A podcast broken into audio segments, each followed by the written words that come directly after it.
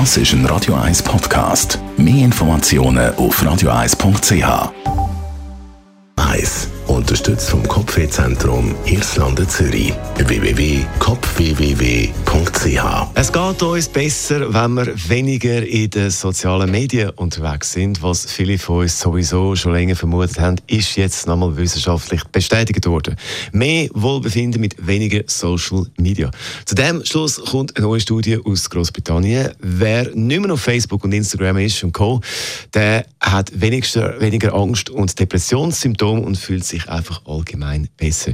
Die Studie zeigt uns nochmal, dass eine Pause in Bezug auf die sozialen Medien einen positiven Effekt kann haben. In dieser Studie heisst, eine Woche ohne Facebook, Insta und was es noch alles gibt, lange bereits, um sich besser zu fühlen. Also für die unter uns, die selber finden, schon ein bisschen viel am Handy, amix, so Bildschirmzeit anschauen und denken, habe ich nicht erwartet, so viel, so lang in den sozialen Medien unterwegs.